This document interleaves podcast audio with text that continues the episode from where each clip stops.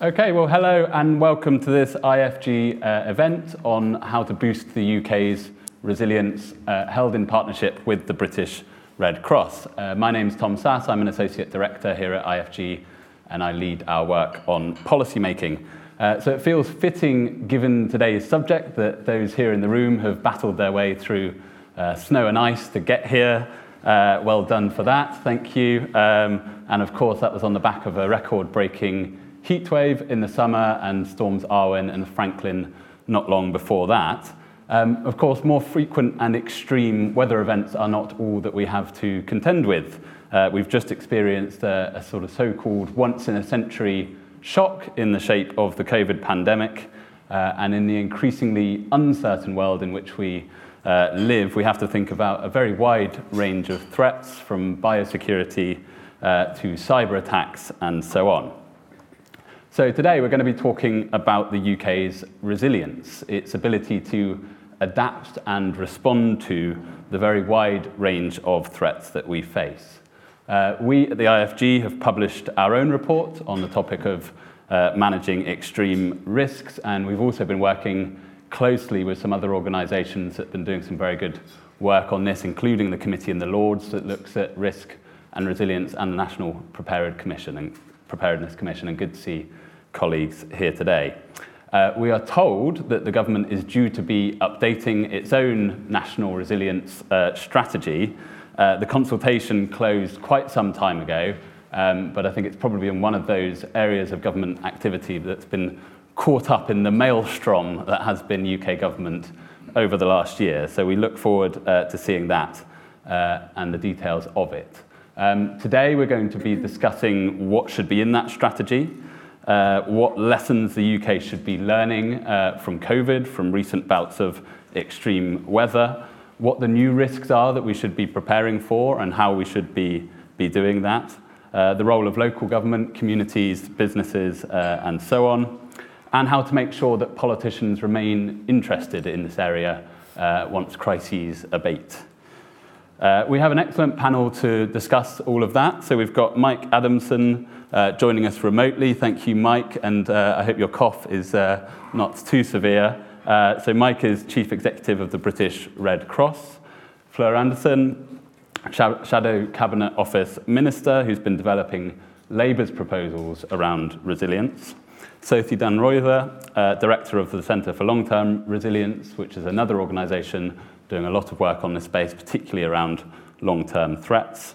And of course, Oliver Letwin, former Chancellor of the Duchy of Lancaster uh, and author of Apocalypse How, which uh, set uh, some of the sort of conversation on this and, and sort of been a big concern of Oliver's for, for some years. Um, so, just an additional bit of housekeeping for those who have joined us uh, on the live stream. Uh, this is, of course, on the record. Hello, and thank you to those who have joined online. Um, I'm going to ask some initial questions of my panel, but we'll have about 20 or 25 minutes for questions from you at the end. Those online, please submit those on Slido, and those in the room, just put your hand up and we'll get a, a microphone to you. So I'm going to start with you, uh, Mike, if you can hear us all okay. Um, uh, so, what do you think at the British Red Cross uh, recent years have shown about the UK's resilience when crisis hits? Uh, thanks so much, Tom. And I'm sorry that um, I can't be at our own, our very own party um, uh, as a failure of my own personal resilience. Um, but uh, I think better not to be spreading lurgy amongst amongst you and testing your, yours.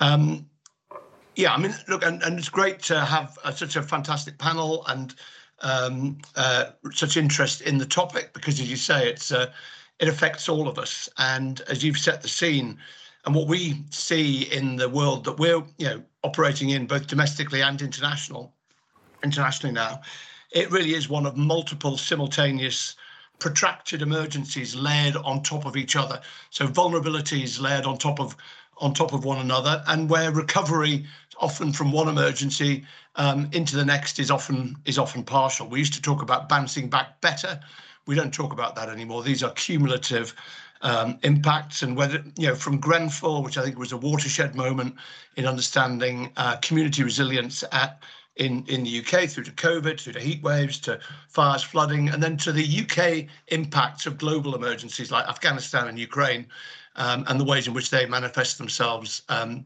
here. It's been a you know um, a pretty challenging four or five years, and there's no prospect of that diminishing. Um, as the British Red Cross, even in 2022, we've helped um, over 150,000 people in emergencies here in the UK. And even this week, um, we're supporting people whose um, homes have lost their gas as a result of burst water mains in Sheffield. Um, and I think one of the critical uh, consequences of that is a sense of jeopardy um, that uh, here in the UK we're experiencing that perhaps that I used to encounter, I still encounter when I um, go to see our work around the world where people are living with that sense of uncertainty. I'm not sure we've had that here in the UK until really the last two or three years, particularly through from COVID, and the long-term impacts of that on our own psychological psychological impacts on our own personal resilience, I think, is is potentially quite profound, and we don't really know how that's going to pan out. So, so what have we learned? Um, I think, firstly, around resilience, that it's about people as well as infrastructure. Um, and it starts with connectedness um, at an individual and community level, and that's about connectedness to information, about situations and threats, connectedness to neighbours, and connectedness to the supports that people need. And, and that needs to be nurtured. And I think the world of emergencies is this curious mix of um, you know, the, the, traditional command and control structures, gold, silver, and bronze, and all of that language. But in actual fact, resilience is part of an, it comes out of an ecosystem. And you have this strange mix of things that's about command and control, but actually an ecosystem um, that enables people to be more resilient. Second thing is around preparedness. Um, as, as people and communities across the UK, we're not we're not prepared.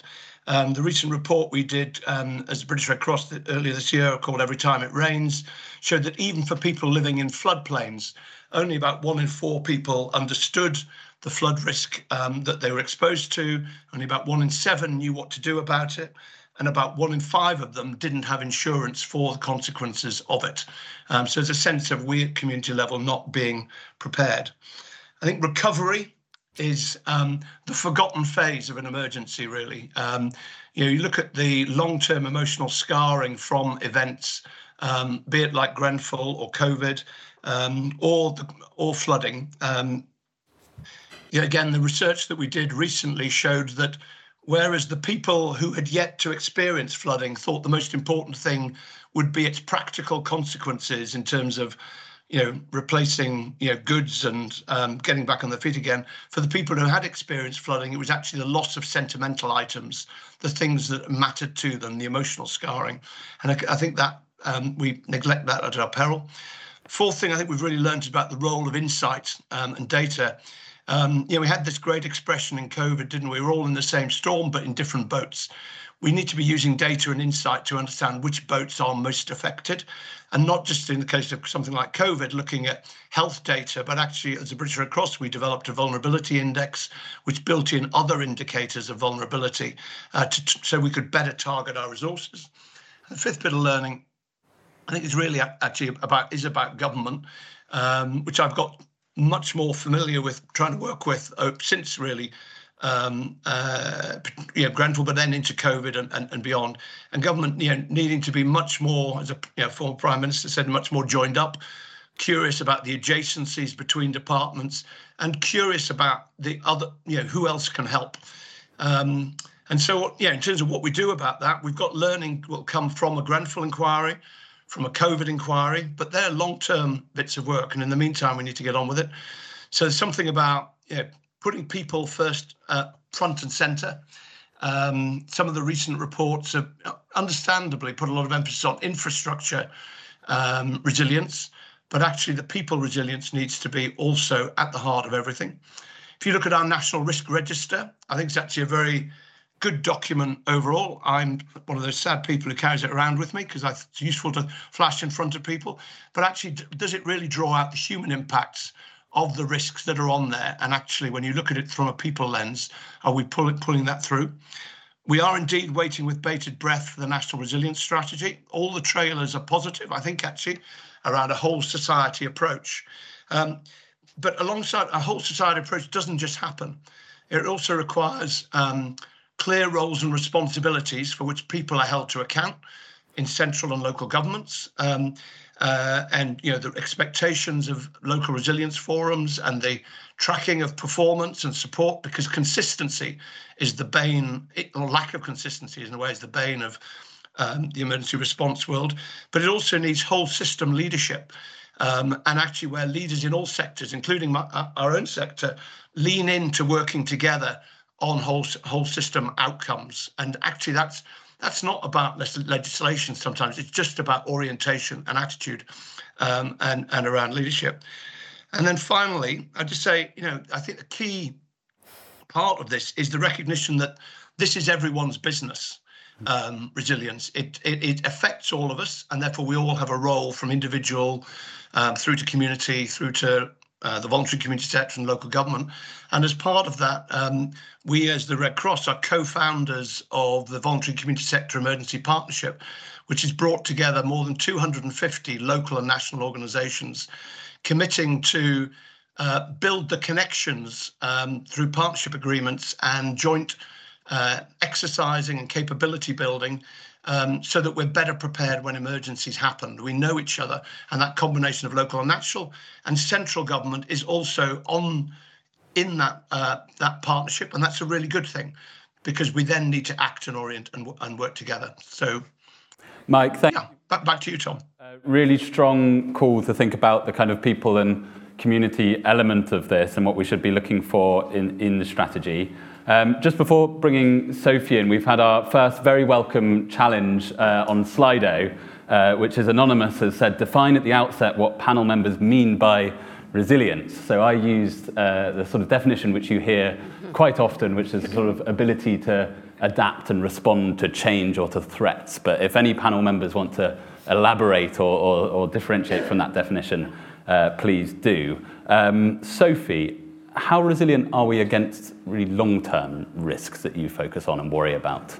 Thanks, Tom. I'll get to that, but let me first um, set out a bit about what my organisation, the Centre for Long-Term Resilience, uh, which has resilience in its name, thinks that resilience is. Um, our definition is, is a really positive one, so wanting us to be able to withstand shocks and, and, and crises, but really be able to bounce back stronger um, and not accept this kind of hunkering down mentality as and when a, a, a crisis hits. Um, so I'll answer your, your question in, in two parts. Firstly, how resilient are we?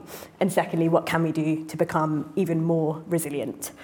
So frankly, I don't think we're yet resilient enough we need to stop accepting this perma-crisis mode where we lurch from crisis to crisis and instead really believe that we can step back and build resilience to all major risks. You asked me about long-term risks, Tom, and at my organisation, the Centre for Long-Term Resilience, our core concern that we focus on are the long-term risks which, which would have a hugely high impact on a global scale. So think COVID plus future scenarios, which could be equally or even more devastating than the impacts of COVID-19, which we've all lived through. Nuclear conflict and the climate crisis are two such risks that we all know about, but there are some others that, that meet that unfortunate threshold of COVID plus. One is artificial intelligence. Uh, this includes risks arising from the misuse of artificial intelligence or AI systems which might behave in unintended ways particularly in high stakes domains that could lead to major risks. Another is biosecurity, which includes naturally occurring pandemics such as COVID 19, um, but also laboratory leaks, bioweapons, and dual use research. And then a third area where I don't think we're yet resilient enough is this meta risk of insufficient national and global risk management. This is worsened by reduced trust and cooperation between countries, too. So then on to part two, what can we do to become more resilient? Well, a resilient world is one which has systems in place to anticipate, mitigate and respond to all long-term risks. And the UK can be a global leader in developing truly effective risk management, first at home and then as part of an international effort. Um, the obvious point being that many, if not all, of these long-term risks are global. Um, there are some promising signs that this is starting to happen. Um, the rumours around um, an incoming national resilience strategy, um, the ongoing refresh of the UK's biological security strategy, and in more good news, there are many relatively expensive thing, inexpensive things, apologies, um, that we can be doing to transform UK and global resilience. It's a bit like an insurance policy. Small ongoing amounts of funding can make a huge difference in the event of a crisis hitting. I'll focus on just one of these small, inexpensive things that we could be doing um, so that Tom doesn't start glaring at me um, from my right. Um, and that is an overarching risk management framework based on a model called the three lines of defense. So the three lines of defense is used extensively in the private sector.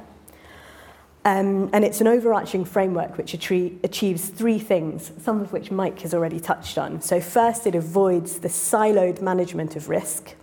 Second, it separates ownership, oversight, and assurance, which provides for a degree of independence.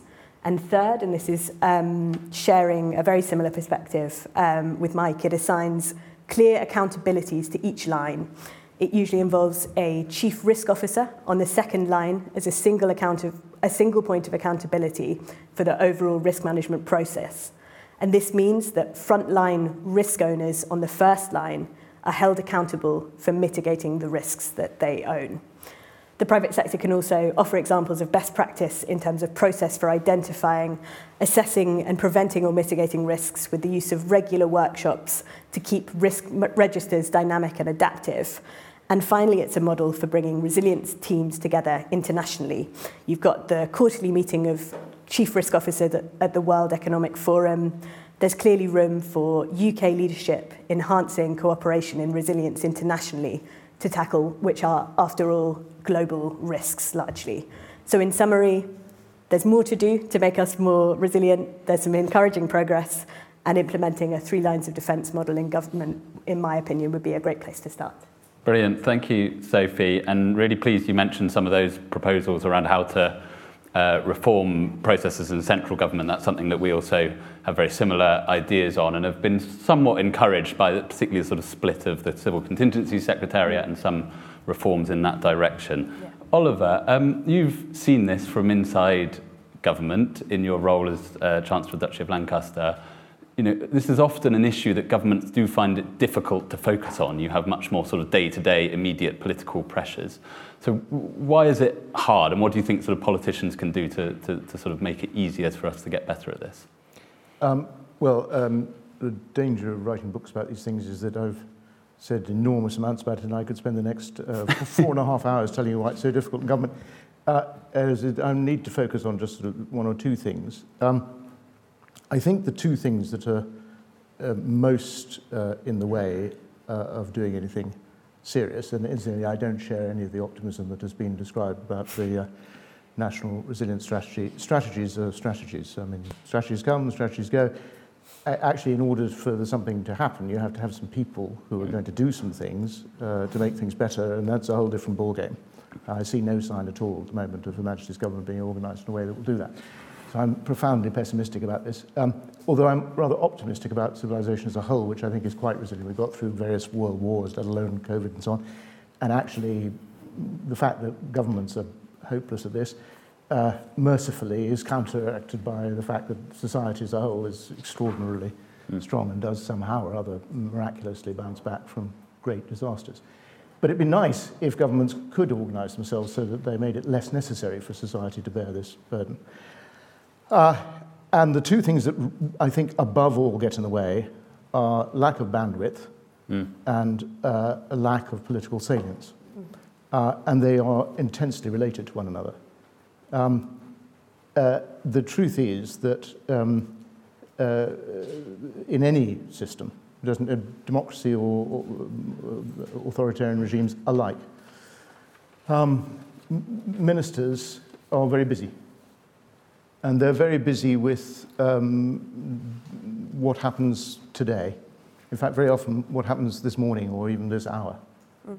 Uh, and um, it's no good uh, saying that they'll deal with the problem now uh, later because later the problem has become a crisis and they've had to resign. So they're very conscious of this. So their whole focus is on how to survive. Um, uh, uh, uh and um, that's incidentally why the, the golden moment is the moment the Labour Party currently has, which is when you have a period when you're going to be in government, but you are in opposition and you can actually devote time and effort to thinking about these things, which once you're in government, essentially you can't. Um, you, can you can implement if you're lucky, but you can't really think um, because you're responding all the time. And so it's that lack of bandwidth that, above all, gets in the way. Doesn't get in the way of ministers spending an enormous amount of time responding to the current crisis. Mm. It gets in the way of ministers spending time worrying about the, current, the crisis that isn't current. Mm. They, they, simply don't understand the question, why should I be doing that when I've got so many crises to deal with that are current? Mm. And the second reason is intimately related, political salience. Um, uh, it, it, it, it's simply not of any interest politically mm. to make the country safer in relation to something which isn't happening and which may never happen. Hmm. Um, uh, there's nothing you can do about this. So, what you require to do is to have somebody in government, and this will only happen if the person who's running the government, uh, in our case, the Prime Minister of the day, has a real interest in the subject, mm. and nominate somebody who's going to spend their time as real power um, uh, trying to improve mm. these things. Because um, uh, uh, there's absolutely no political kudos. Because it's internal exclusively. Mm. If, you, if I hesitate to say this in the presence of the Shadow Paymaster General, who may be hoping to make a, uh, a name for herself as resilience, but I assure you that you will make no name for yourself by doing the best things. Yes. Your, your memorial will be that you did the right things. no one know. that's a wonderful thing to do, mm. but uh, it isn't public. Mm. Uh, the public thing is when it goes wrong. Mm. Um, when it's going right, there is no acclaim. Um, the fact that we didn't have COVID for 100 years, or well, we're at 1,000 years, is not to anybody's credit. Um, uh, and likewise, whichever disaster it is that we do anything about preventing now that doesn't ever occur will never create any credit for the person that spent their time making sure it didn't happen. No. Um, and these are ineluctable facts. No. no time and no political salience.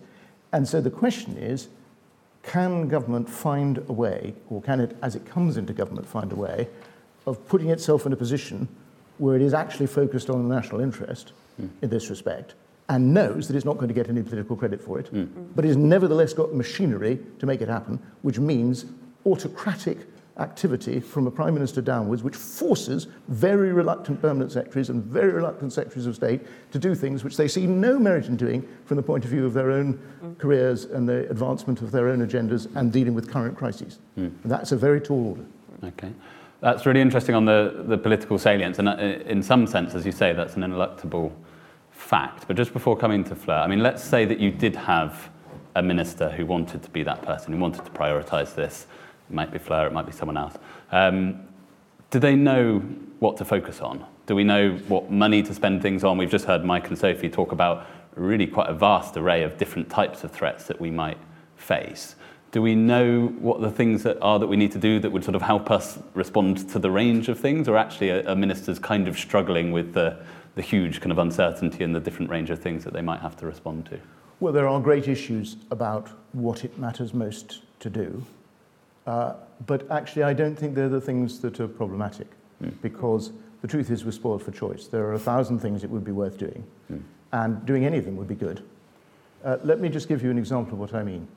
Um, when I was uh, responsible for these matters, and uh, we had had the Ebola outbreaks in uh, in Africa, and I spent a lot of time flying back and forth to Africa in conjunction with other people in similar positions in other developed countries trying to prevent Ebola spreading.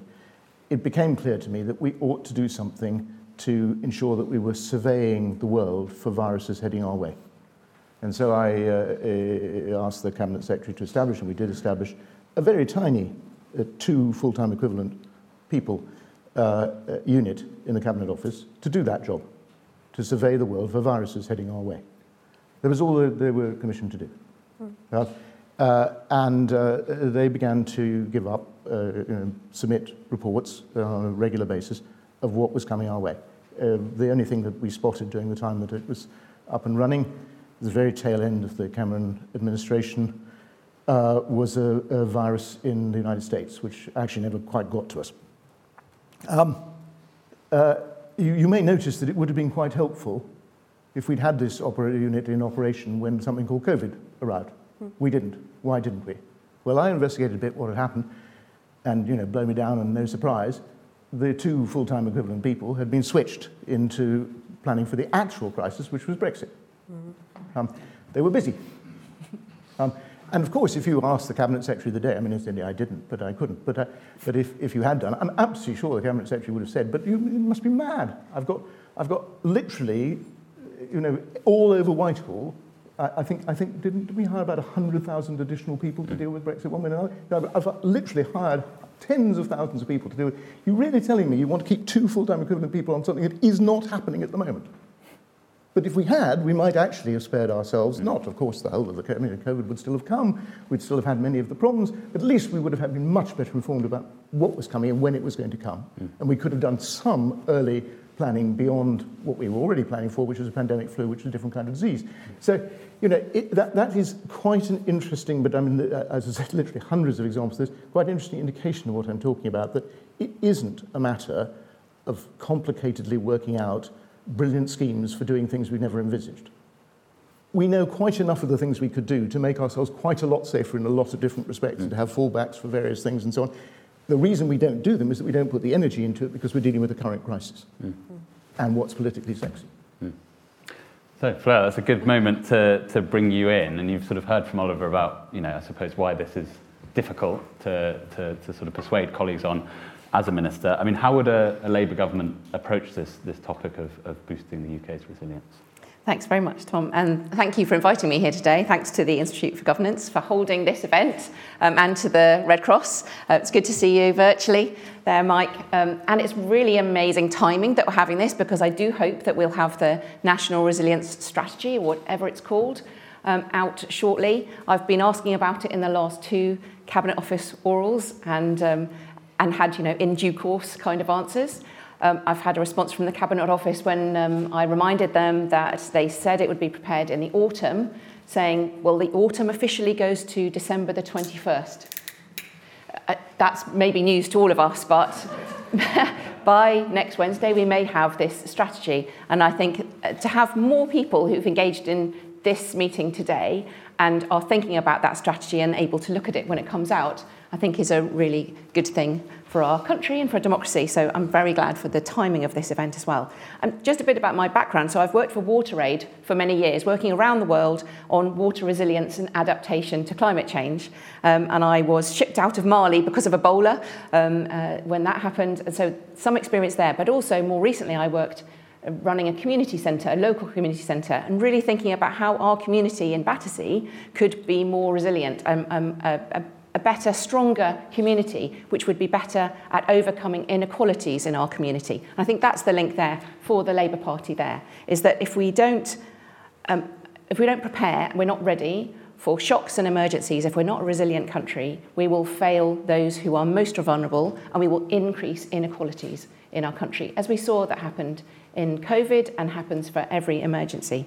So Labour has always taken resilience very seriously. The last Labour government introduced the Civil Contingency Act in 2004, which was praised for its efficient handling of crises like the mass floods, the foot and mouth outbreaks, and the attempted terrorist attack in Glasgow Airport. Compare that with the current government showing time and time again that they're not prepared, they don't take resilience seriously enough, and Mike from the Red Cross saying that we're just not ready as a country. We should be ahead of events, we should be on top of the detail. Um, and I've seen, t- again, during the run up to the pandemic, how that resilience infrastructure was undermined and, and Brexit did take over in terms of coming top of mind, um, as Oliver was saying.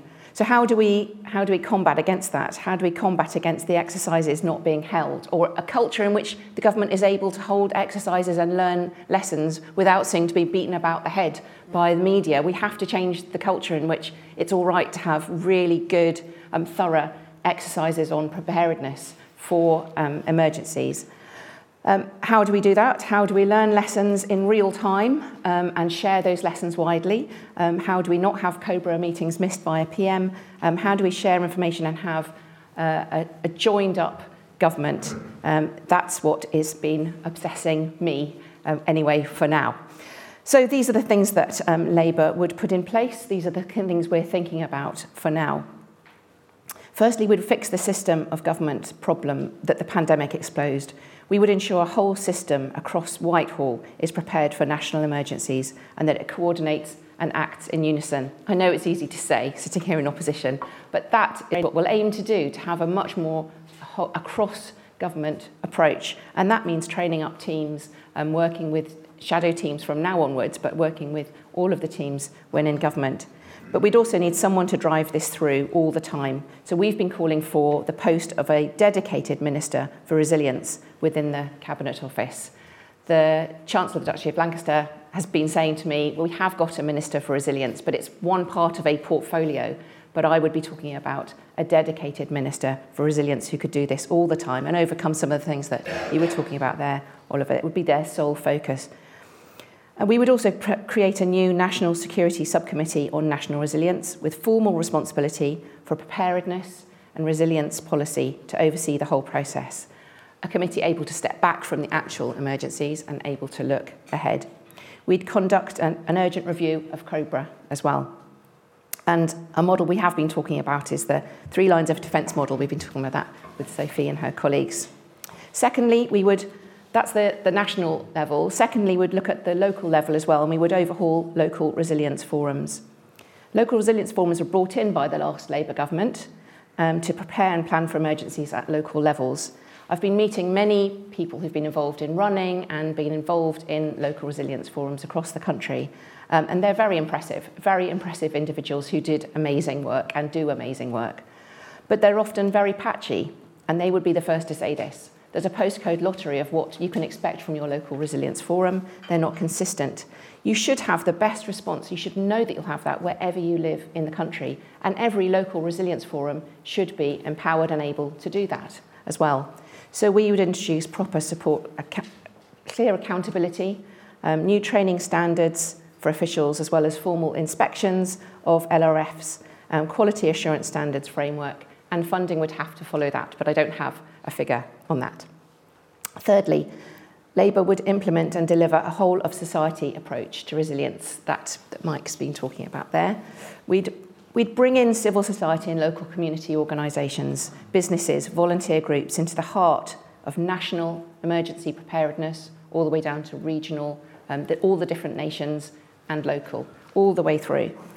One um, example of this that really stood out to me was that during the pandemic, we were looking at where we would have vaccine centres in my constituency. And um, we have a very good local borough. We have lots of local organisations that I know very well. Um, and yet Deloitte was, in, was um, employed to talk to me and say, we don't know your area at all. Where should we have them? And I thought there are so many places we could have been going to first than to Deloitte. Um, but if we had a, a different system, a different approach, including all the right people from the start in preparedness, that would be, and also a, a real-time learning approach and sharing that learning as we go on. And finally, I know I'm coming to the end of my time, we can't talk about resilience without talking about procurement as well. So we have a whole host of procurement offers and changes to policy that we would have alongside our resilience planning as well. Um, that's giving small and medium businesses and local voluntary organisations, community organisations, fairer opportunities to um, apply for contracts, get tough on those suppliers to make sure they do apply, that we can claw back money when they don't, and guarantee transparency for taxpayers all the way through this not having to go to court to find out what was going on during the pandemic, as we've had to, but actually have transparency throughout.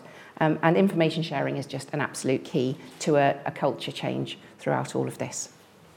Claire, thank you for that, and really, really clear on reforms to sort of processes and the mechanisms within government and how you would use those differently. Uh, I just want to ask about the, the money point because um, there is a question, there's a question that's come in from John Britton here around, you know, does the panel believe the public would be prepared to spend more money on boosting mm. resilience, things like stockpiles of PPE, vaccines, etc. Um, you know, one response to, to COVID was to think that actually, okay, we hadn't perhaps got the right plans in place in government, but also we didn't have enough capacity in our healthcare system. And I know that Labour's been looking in the climate space, particularly around investment that would you know, be, be for decarbonising the economy, but also for boosting our resilience to climate threats. So I just wondered how that question of public investment sort of featured in, in your thinking around resilience. Well, it is essential. You can't do this without some expenditure and some money. Um, we are looking into that. I'm not going to give a figure on it now, but, but I assure you that I'm working on it. And I know Sophie's been doing some work on the actual cost that this would make, and it, it's not huge amounts. Mm. Um, a lot of this is about a culture change. In terms of the, the PPE stockpiles, there had been a history of building up stockpiles and moving them on through the system, so it didn't cost a huge amount. Mm. But that had been run down in the years leading up to the pandemic. Um, partly it may be because of looking at Brexit more, other reasons maybe. So it didn't have to be that we were stockpiling huge amounts of anything we might need for any emergency, but it's having a system of moving them through um, the, the process. So on one hand, yes, it, it will cost money. We can't do this without it. Local resilience forums, it's one of the things they say all the time. We need funding and we need it multi-annually as well, not having to keep back applying for every year. Um, but also this doesn't necessarily have to cost a huge amount. A culture shift would make a huge amount of difference in this as well. Mm. Brilliant. Uh, yeah, and, and we did some work on the COVID procurement as well, and we were definitely persuaded of those sort of rapid procurement frameworks that might allow us to, to get what we need more quickly when crisis hits. Just to ask a, a, a couple more questions before I bring questions from the audience in. Mike and Sophie, I thought I might just turn to you and ask perhaps Mike first, uh, as we're waiting for this national resilience strategy, do you from the, the voluntary and community sector have particular tests that you uh, are really looking out for in terms of what you want to see in that, that will kind of, for you, indicate whether this strategy has a chance of, of really making a difference? Well, I mean, I hear I hear what you know Oliver says, um, and, he, and yeah, and, and and also hear you know Fleur's vision, and of course, you know, both must be right. There is a reality check there from Oliver, but Fleur's vision also must be that on the right track. And it's for us, as in certainly, you know, we work on a lot of intractable issues of things that are just hard to make progress on. You've always got to believe the glass is half full, otherwise you wouldn't do anything.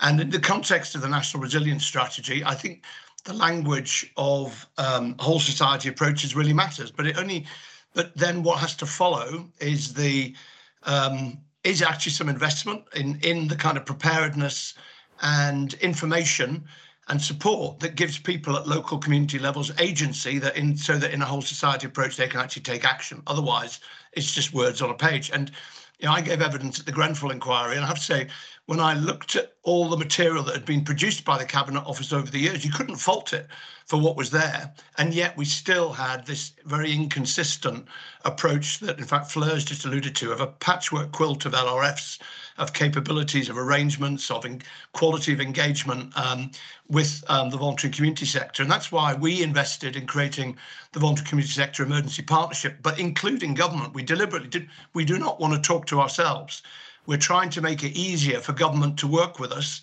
and show the capability that we have that can then actually lean into a whole society approach.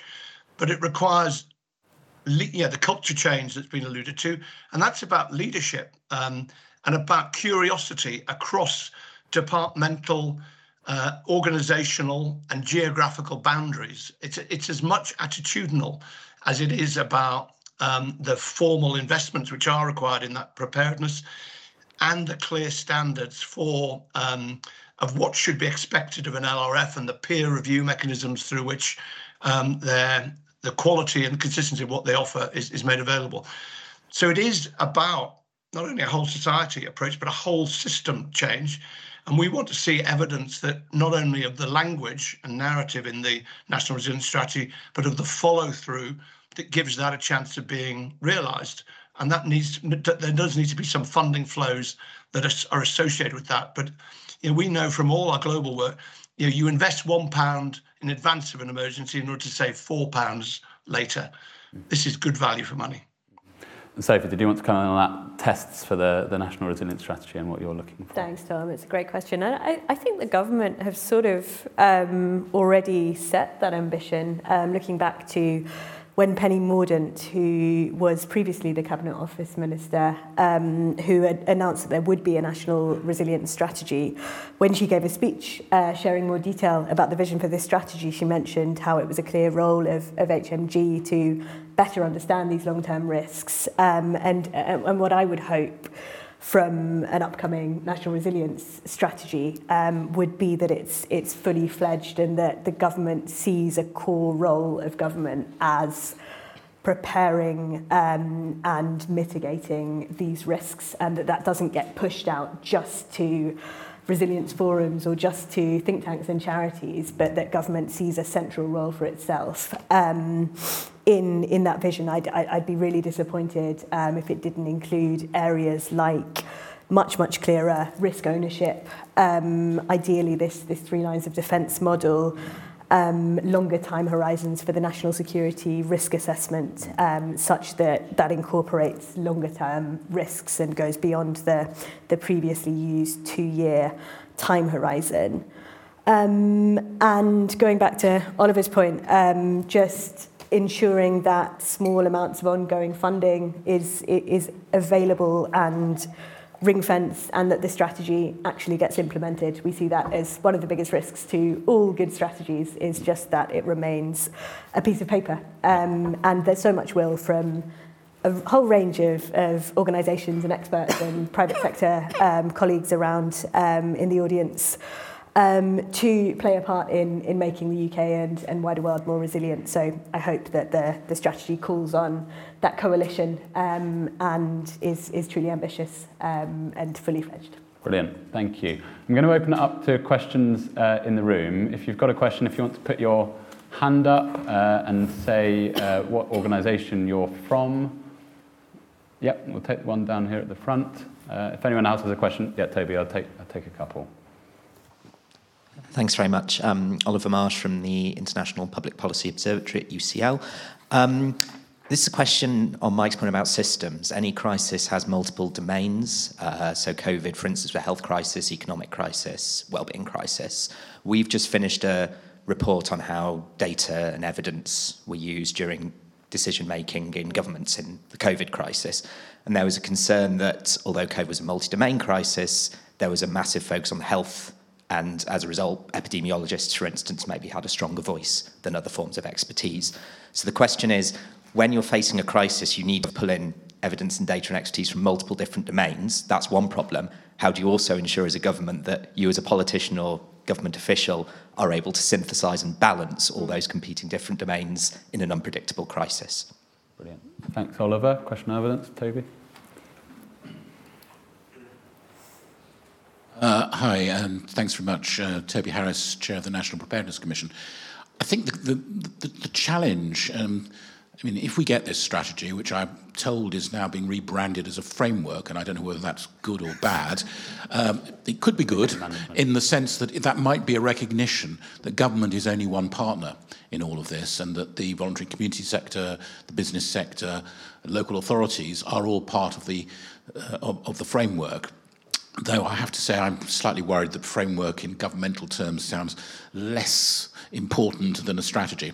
Um, but when we get it, I think the big test will be the extent to which it is able to look at things systemically and look at second and third order consequences of particular um, crises and things that might arise, and the extent to which it's going to bake into the way in which government operates and the way in which um, the, the, rest of the public sector and the private sector and the voluntary community sector uh, have baked into their DNA the importance of um, long term thinking as opposed to simply short term thinking, and how they bake into it the fact that they've got a responsibility, not just government, but everybody else, a responsibility for creating resilience and preparedness. Now, I don't think that's easy. I think um, one of the things that Oliver said, where he talked about um, um, the importance of leadership, ultimately, government doesn't work unless the leadership is saying very clearly, this is what we expect to happen in all parts of government. And I think the question for me is the extent to which you can require that leadership to take place. I mean, um, it's difficult to define what good leadership is. It's, somebody once said it's uh, um, rather like a tea bag that you only discover how good it is once it gets into hot water. But I mean, there's a there is a need really to make sure that this is not something that you're waiting along for a leader who's going to give the Oliver Letwins um, or the Fleur Andersons the, the head to go ahead and make sure all this happens. It's why it becomes a necessary part of being a leader, whether it's a national government, local government, corporate leader, or wherever else it might be, that this is an, an essential part of my job as a leader is to build resilience and preparedness. Oliver, I might start with you on those two questions. So, question from the other Oliver on, on sort of synthesizing data and evidence across different domains. We've had a couple of questions online as well about that challenge of pulling in the evidence you need in a, in a crisis. And then Toby's point there about actually a systemic approach and, and leadership. Well, I think I mean, these are both very good questions and very connected, uh, uh, I think, or remarks. Um, so far as balancing domains is concerned, um, uh, I don't think that there is a, a recipe um, uh, that will sort of ensure that the cake is perfectly baked. Um, during COVID, uh, uh, speak as an observer like the rest of us from the outside, but uh, as far as one could see, um, uh, there was a, a, a, kind of inner cabinet created, uh, sort of war cabinet, um, that did contain uh, the Chancellor as well as the Health Secretary uh, and, and the Cabinet Office Minister. So it, it had what it needed in principle to do balancing. Um, and I don't think that the then government was uh, unconscious of the economic aspects of the matter because uh, if it had been, it wouldn't have invented furlough, which was one of the successes of the, I mean, leave aside the Bank of England's failure to recognize it as a fiscal policy, uh, which was really monetary policy. So, but I mean, the, the, first order effect was very good. It kept employment up, it kept uh, uh the economy stable, uh, and it, it, was an enorm- unprecedentedly enormous injection of public funds for, for, for a purpose. Um, so I think that if uh, Treasury, uh, well, in fact, if the present Prime Minister was then Chancellor of the Exchequer, were, were, were sitting here, he'd tell us that, that there was balancing going on. They were, they were aware of the health consequences, but they were also aware of the economic consequences, and they took action on both fronts. Some more successful than others. Um, uh, I think the problem in general, therefore, is not as long as you've got the right ministers around the table and you know the subcommittee that, that I understand your remarks Labour is, is for remarks the Labour is going to uh, is going to institute would, would in principle presumably contain people from, from the relevant departments and they would therefore naturally bring different perspectives and be balanced out. Mm. I, I think the, the, the problem is uh, uh, the sort of real life problem uh, that, that actually it isn't often until you're well advanced in a crisis that you begin to understand what, it, what its dimensions really are. Um, so it, it, it all comes back to the question, have you in advance done some things that will not, not obviate the problem because you can't, but make it easier for you to come quickly to an understanding of what you're dealing with, rather than coming slowly to it. And, and the problem is, if you come slowly, an awful lot of people have been damaged en route. Um, so I, I, think that's the, the best that can be done is just to do some early prepared, uh, some early preparations in order to get to the point where you can respond effectively and in a balanced way more rapidly. Uh, which brings us to the question, how do you get the leadership that does that? Um, uh, well, uh, if I may, I, I, want to dwell on, because I, I, think really the most important thing about this seminar is the effect it has on, on the Labour Party, which I persist in believing is going to be the next government of our country. And there is a real chance now in the next two years that it gets this right, which would be to all our advantages, regardless of how we vote in the next election. um, uh, and I, mean, I, I, was encouraged actually by what Fleur had to say. I, I think, though, there's one very major point. It's very unfair because, of course, it's really Keir who should be uh, the recipient of these remarks rather than those. You can't determine who's going to be in which cabinet and so on. But it all sounds good, except with one qualification, which is who, or rather, what rank is this resilience minister going to be? Because if this resilience minister is a junior minister, even if the person in question sits on the subcommittee of the National Security Council that deals with this, which incidentally I think it's well worth having, but it has to be used, we did for a while operate on that basis. I think it is helpful. Uh, if it's a junior minister, uh, a fortiori, a junior minister who is not very closely identified with and doesn't carry the imprimatur of the Prime Minister, it will have exactly no effect whatsoever. Mm. There'll be a name on the door, and if it may be a very worthy individual with a great deal of, of, of uh, uh, uh goodwill, we won't get anywhere. Because when this individual rings up the Home Secretary or the uh, Foreign Secretary or the Chancellor of the Exchequer or whatever and says, Could you please? the answer will be, Why are you troubling me? I have much bigger things to do. Go away, get lost. Mm. Uh, I know it sounds brutal and horrible and so on, but it's the truth. If it's a cabinet minister who's very close to the Prime Minister and who rings up and who is known by the person at the other end of the phone to be ringing on behalf of the Prime Minister, and if the person at the other end of the phone knows that if they challenge what's being asked, they'll probably have the Prime Minister ringing next, then you get some action. Hmm. So the scheme that you're outlining, I think, is a good scheme, but it needs the right level. And, and Oliver, that's just... where the leadership comes in. It's not, we're not actually demanding, because it's impossible, that neither Mrs. Thatcher, nor Tony Blair, nor Gordon Brown, nor David Cameron, nor, well, I won't mention anyone after that, um, uh, none, of, none of them would have been able to devote their entire lives to planning for the future. It just wasn't feasible. They had much too many things to do that were really very urgent.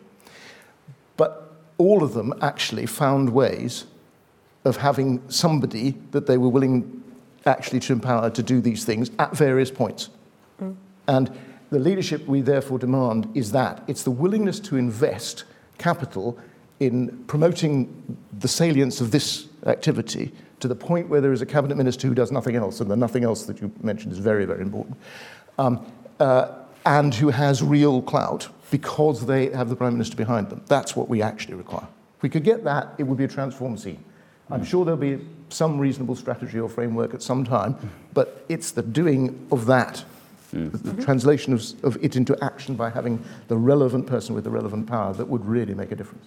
Yeah, and, and you were there in, in sort of being Chancellor of Duchy of Lancaster, but had a, a lot of other things to do alongside that. So presumably it's partly about the bandwidth yes, point my, that you made my, earlier. My only regret about all of that was that it was only a quarter of my job and yeah. not the whole of it. Yeah. Mm. And I think if I'd had the whole of my time on this, or somebody else had had the whole of their time on it with a similar relationship with the Prime Minister, we would have got a lot further. Brilliant. Oliver, I should let you know that it's 10 2, so oh my God, you might have to, to, leave Thank us. You. Well, I'm uh, encouraged anyway, but maybe the next government is going to do good things.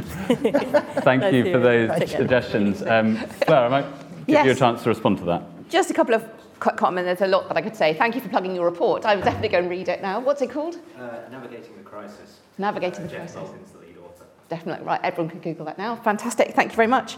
Um, uh, so I would say on that, so the big question there is who's in the room, that, that question.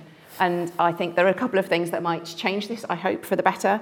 One is that as, as we went on through COVID, we had the National Foresight Group who were, lear- who were live learning as we went along, but they didn't have enough clout um, they were doing this kind of on a part-time basis with a very able um, researcher, um, but, but they weren't given the, the national clout that they should have been given along the way. That's the kind of group that, as we went through, go through an emergency, they should be feeding back in and saying, actually, have you got the right people in the room? Because we learn as we go along when an emergency happens what the knock-on effect is. The knock-on effect of closing schools should have been done with, uh, had, do they have the laptops? What's going to happen next with exams? All of that, thinking that through and having the right people in the room um, should be done. And I think some, someone who's doing live learning and feeding that in would help a lot to that. Um, I think also the story we tell ourselves during and after the COVID inquiry next summer is going to be really, really important.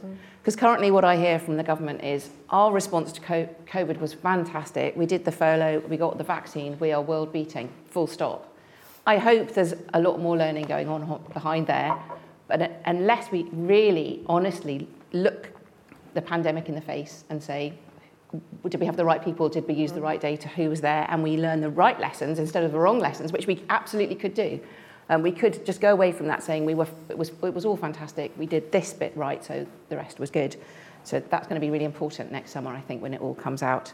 Um, and in terms of um, Lord Harris talking about um, getting this right, and I think uh, a, framework, framework, I don't know if it's going to be a strategy, but who would then hold it to account? Who would make it go through? What do we have around it? And the Climate Change Act has the COVID, Climate Change Committee, of experts running next to it. It could be something like that that would actually enable this to happen and, and work better. That's an interesting one to uh, ponder, we, uh, whether we need some sort of update to the Civil Contingencies Act. In our report, we also looked at stronger scrutiny in, in Parliament and outside Parliament, because yeah. I think there's a there's, a, not so much of a political cost of inaction on, on this agenda.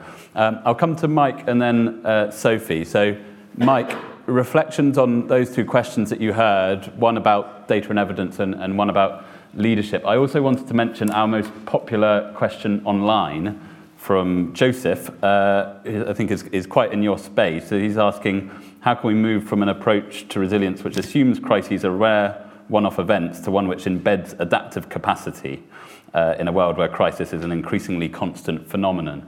Uh, and that seems to sort of align very much with, with the sort of what you were outlining earlier. Uh, very much so. And um, you know, just some simple observations. So, my experience of COVID was whatever the multi-domain working that Oliver described as. I tried. I burrowed through central government, trying to find out where the coordinating brain for the overall response was. And honestly, it was a, like looking for the Holy Grail. Um, and um, yeah, and we and we kind of gave up. Um, and um, uh, and that's why we started to really work out well, what can we do? What's the art of the possible? How do we coordinate ourselves? How do we make it easier for local and national government to interact with us as a sector so that all of that agency of civil society can, can be harnessed? And I remember going to make an offer to the with um, another chief exec of a big national voluntary organisation to the director of the Civil Contingency Secretariat before COVID, but during uh, Brexit, the Brexit thing, trying to make an offer to the nation. I mean, that's what we're, we're, that's the offer we're trying to make about how we can help. And it was like it was just so hard to because of that bandwidth issue that Oliver um, talked about. So all of so I think as Toby's emphasised, it's about it is about the leadership orientation, which I touched on right at the beginning, and that doesn't require a lot of money. It's about expectations and building in longer term thinking. The multiple domain, the vulnerability index that we started to use, used health information, but it also uh, brought in information about digital exclusion, about economic vulnerability, and actually combined to identify at postcode level where some of the people who are most vulnerable uh, to COVID would actually be. And we started to tailor ours and indeed to lead others into supporting in those places. So really using that information. And I think the embedding adaptive capacity is about you know is embracing the fact we're in a very different world now. We used to go from one emergency, have a rest, and then the next one, have a rest. We're not in that world now, and I think we have to embrace that. And therefore, that adaptive capacity is almost it's not op- an option. It's it's an absolute necessity and requirement, which is why I'm serious about its profile within government has to change because we're living with this. And by the way, if we're serious about this, you wouldn't leave it to a minister who's called Paymaster General. I mean, what, what signal is that um, in terms of the seriousness? And that when we go to the meeting, we're invited, you know, with two days' notice and all the rest of it, and we've got 45 minutes all to make our little spiels. We've got to be serious about this and embrace the fact that this is permanently with us um, and adaptive uh, capacity and capability building has got to be part of all our businesses because every organisation is going to be dealing with this, not just the emergency organisations. Mike, thank you for that. And just while I've got you, there's an interesting question from Katie here online who's noticed that there seems to be sort of broad alignment on the panel about a sort of whole of society approach, but she's asking if that's the case, what are the barriers to that? You know, is it, what's stopping that from happening? Is it people in government not being persuaded? Is it the kind of tendency to hoard power at the centre? What, what's stopping that from happening? Uh, well, I think it is about that change of leadership culture, about curiosity. So much of this resilience, because as somebody asked right at the beginning, what is resilience? It's a whole, it's a multi-dimensional concept. We all know it when we see it, but it's got a whole different set of professional inputs, and therefore actually requires leadership curiosity um, and willingness to sacrifice something of your own organization for the greater good and the greater whole towards a greater um, uh, you know a, a, greater goal. And that's hard to do when you're hard pressed as individual organizations with your own individual boards and budget constraints. But that's what the requirement is and then we've got to be nudged into that's why it's a system change and about leadership change that we, to which we need to be nudged, but to which we all, as leaders, locally and nationally, have a responsibility. And actually, we can make a lot of this happen. And some seed funding to really move it would really, really help. Brilliant. Thanks for that. And Sophie, final word to you. Um, we'll come in on the, the points that have been raised about data and evidence and, and leadership. Um, but also, you know, we've, we've spoken a bit about some of those newer threats that are mm. coming through. AI biosecurity strategy is another one where we're, we're sort of waiting for, for an update. So beyond sort of the immediate national resilience strategy, what else are you, what, what should we look out for in the coming months?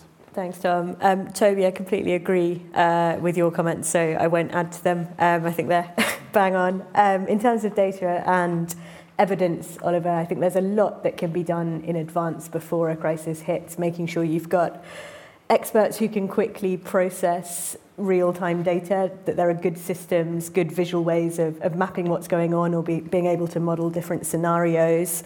Um, one issue that I think is harder than it should be and many, many people have identified as a problem is the challenge of getting external experts into government, whether through secondments or um, technical roles. Um, I think making that kind of um, public-private uh, step more um, smoother um, and being able to, to bring in the best people you need for a job. Um, the IFG has a, a new report just out on that. Oh, nice. I'll take a look. Um, and then lessons learned um, and, yeah, comments on on COVID response, I think there's no point just identifying um, what lessons learned are um, if there's not a clear plan for making sure that mistakes identified never happen again, um, with a named funded person responsible for making sure um, that that is the case. And then on top of that, this need to make sure that we're not fighting the last war. So not just developing a better and better COVID plan, but thinking about what the next pandemic might be or more broadly what the next big risk event might be. Um, so preparing for these long-term risks across the board. The good news on that is that many of the, the policy solutions we think we know the answer to collectively and are, are pretty cross-cutting. Um, other, other areas, I think, to, to make us more resilient, um, just to close, but beyond this um, national security framework, um, ongoing small amounts of funding and attention um, on these risks, um, voters and public citizens, uh, such as everyone here today, um, calling on their, uh, their leaders to focus on these issues um, and, and showing that this matters to you and, and to others, I think is, is really key. There is this ongoing challenge to make sure that resilience remains salient. Um, and then I just think more expertise within government on these emerging risks as, as they become better and better known. It's great to have the Institute for Government hosting this event. So more internal expertise within government. Um, and the, the seriousness, I think, of, of, of leaders who really want to focus on resilience because it's the right thing to do, mm. rather than because it's going to give them personal credits or rewards. Um, I think that's, that's one really interesting aspect to, to, to focus on is, is bringing in serious future leaders who, who care about these topics and, as Mike says, are curious um, about finding ways to build resilience to them. Brilliant. Well, thank you, Sophie. That's all we've got time for. Uh, an awful lot there. If anyone involved in uh, the government's national resilience framework is watching, lots of suggestions uh, for things you Where might uh, at the last minute uh, include. Um, so our next event uh, uh, here at IFG is on how can government win the battle for civil service talent. That's on Tuesday, the 10th of January. So we've got a bit of a, a Christmas uh, break. For those of you uh, who are here in the room, there are teas and coffees out on the landing if you want to stay and have a natter. Uh, just remains for me to say thank you very much to uh, the British Red Cross for supporting this event. Thank you very much, all of you, for coming, and all the rest of you for watching online and submitting and asking all your questions. And thank you very much to my brilliant panel. Thank you.